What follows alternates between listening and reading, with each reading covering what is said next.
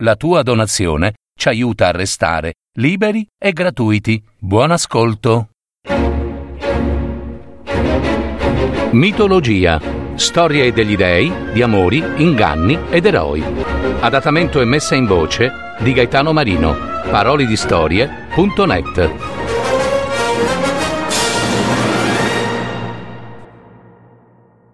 Cassandra è la profezia di un passato che non può attendere. E ora io dico a te, Cassandra, sarai scacciata da tutti come una folle, biasimata persino dalla tua gente, dalla tua famiglia. Avrai il potere di conoscere il futuro, ma nessuno, nessuno ascolterà le tue parole. Saprai ogni dolore, ogni dolore futuro, ogni profezia di sventura e morte. Urlerai fuori dalla ragione. Nessuno, ripeto, nessuno ti ascolterà. E ora vattene. Vattene, Cassandra. Vai fuori dalla mia casa. Sii dannata. E ci furono pure queste, tra le tante parole del dio Apollo. L'anatema contro la principessa Cassandra si stava compiendo. Cassandra, la bella figlia di Priamo ed Ecuba, sovrani della città luminosa di Troia, la grande rocca. Era nata sorella al gemello Eleno, Cassandra. Ed erano due le vicende che si narravano. Pareva che entrambi avessero ricevuto un dono nel tempio di Apollo, quello della profezia. Accadde che nella rocca della città di Troia, lassù dove stava il tempio di Apollo, vi si celebrassero le feste in onore del glorioso regno di Priamo, i due fratelli, Cassandra ed Eleno, dopo un'intera giornata di giochi e bagordi, furono vinti dalla stanchezza e di colpo si addormentarono in un angolo del tempio, mentre i genitori, con le menti assediate e annebbiate dal vino, rientrarono nella reggia senza di loro. Al mattino, quando Ecuba ritornò al tempio, vide due sacri serpenti accanto ai corpi addormentati dei figli. I due serpenti stavano annusando e leccando le orecchie dei due bambini. Ecuba urlò, terrorizzata. Le due serpi subito scomparvero strisciando in un cespuglio di mirto. Ma che facevano lì quelle due serpi? Ma le due serpi s'erano introdotte nelle orecchie dei fanciulli ed erano uscite dopo aver purificato i due bambini. Da quel momento Cassandra ed Eleno ebbero il dono della profezia. Conoscere il futuro, però, non sempre porta buone venture, e soprattutto quando la profezia rimane sorda ai tanti, perché una storia narrata nei corridoi di un palazzo, dalla notte dei tempi, eh, si sa, non sempre è andata così, anzi, ogni uomo narra secondo le proprie conoscenze e convinzioni, e i fatti non stanno sempre in comune accordo. Spesso accade come alle briciole di pane, una dopo l'altra esse si mettono insieme ad altre briciole ed ecco che ci si ritrova con una focaccia, una pagnotta nuova in mano, la cui forma e il cui sapore non sono più gli stessi. Intanto la principessa Cassandra, appena percepiva un presagio di sventura, morte o distruzione, si sentiva un soffio leggero, gelido, che le invadeva il corpo, le vesti, i lunghi capelli dorati ed improvviso in ogni dove del suo corpo scivolava qualcosa di sinuoso, come fossero due serpi untuose, s'avvolgevano al corpo della principessa, levandole il respiro fino ad intrufolarsi nelle orecchie e invaderle la mente.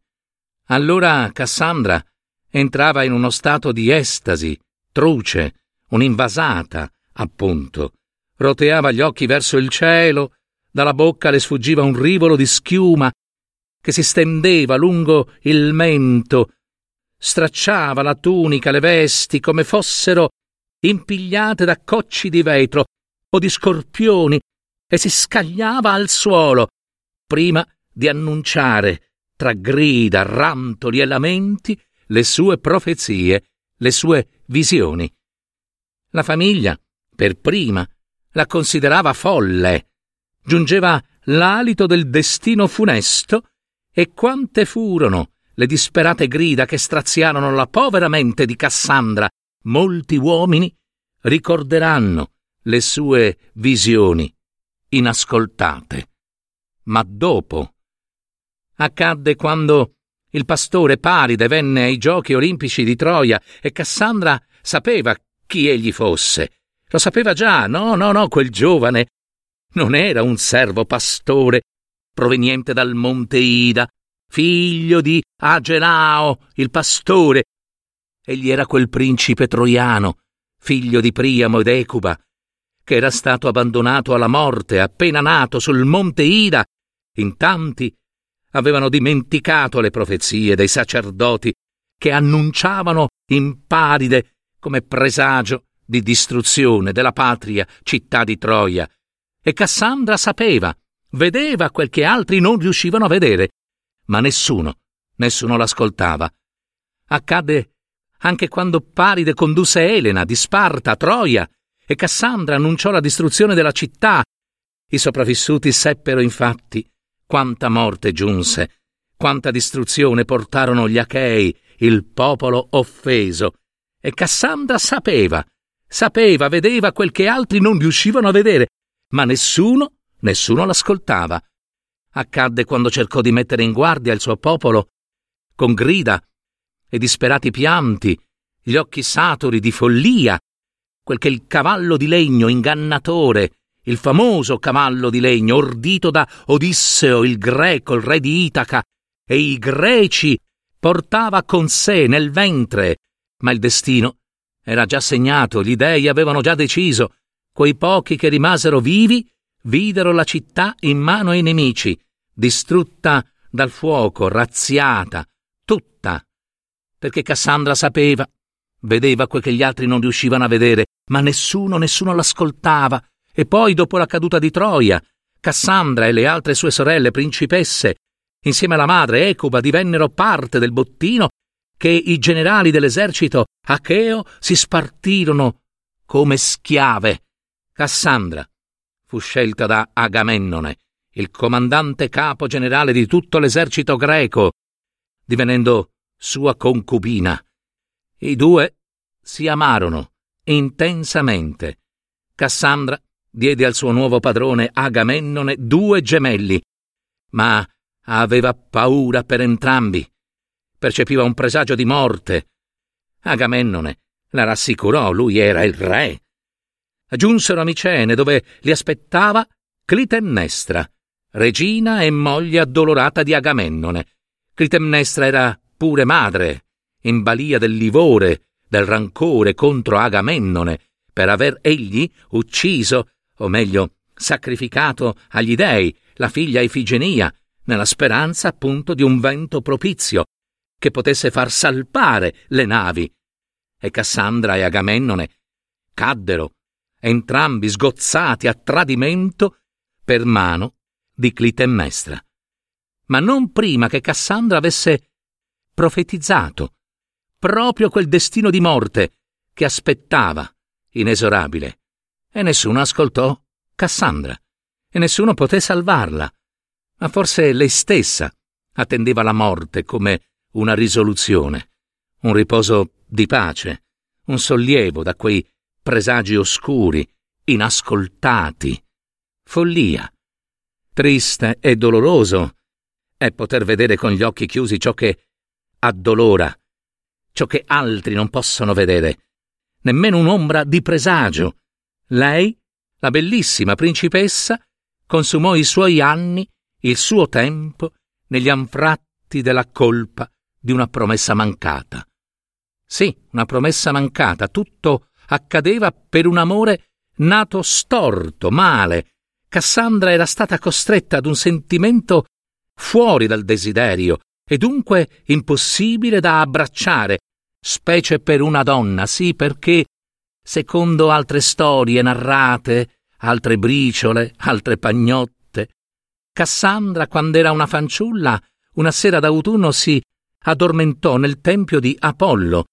Il dio le apparve all'improvviso, egli era attratto follemente dalla bellezza di Cassandra e quando un Dio desidera non v'è speranza di sfuggirgli, si sa. Cassandra doveva essere sua, ad ogni costo. La principessa troiana approfittò del desiderio d'Apollo e chiese, prima di giacere con il Dio, d'essere avviata all'arte della profezia, una sacerdotessa, insomma.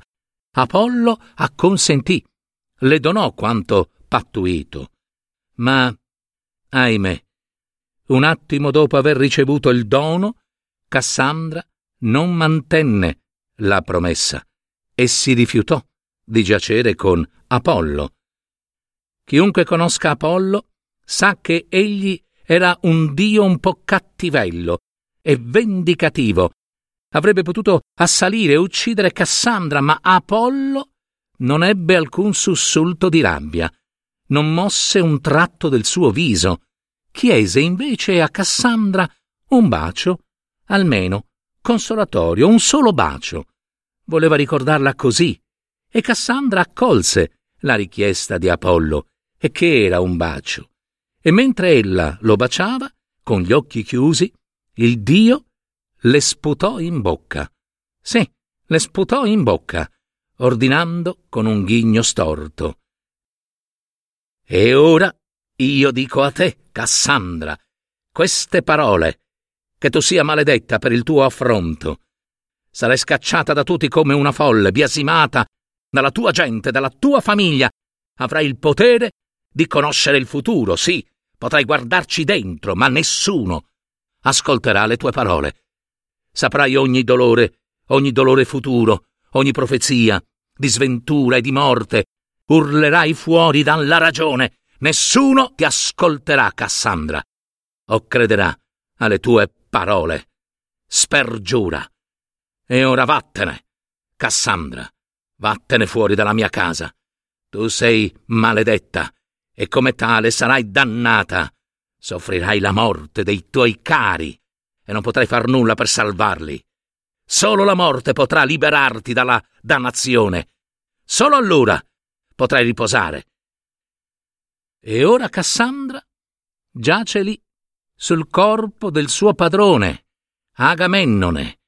Tutto è concluso, finalmente la bella principessa troiana non dovrà più fuggire con il suo carico di dolore. Nessuna più angoscia dal futuro la assalirà. Ella non è più sola, né rimane dispersa o in corsa verso il destino, quel maledetto presagio che si mostrava solo a lei. Ora Cassandra è stata restituita, è tornata nelle sue stanze di bambina e il fratello Eleno la riporta con sé. Il passato può attendere.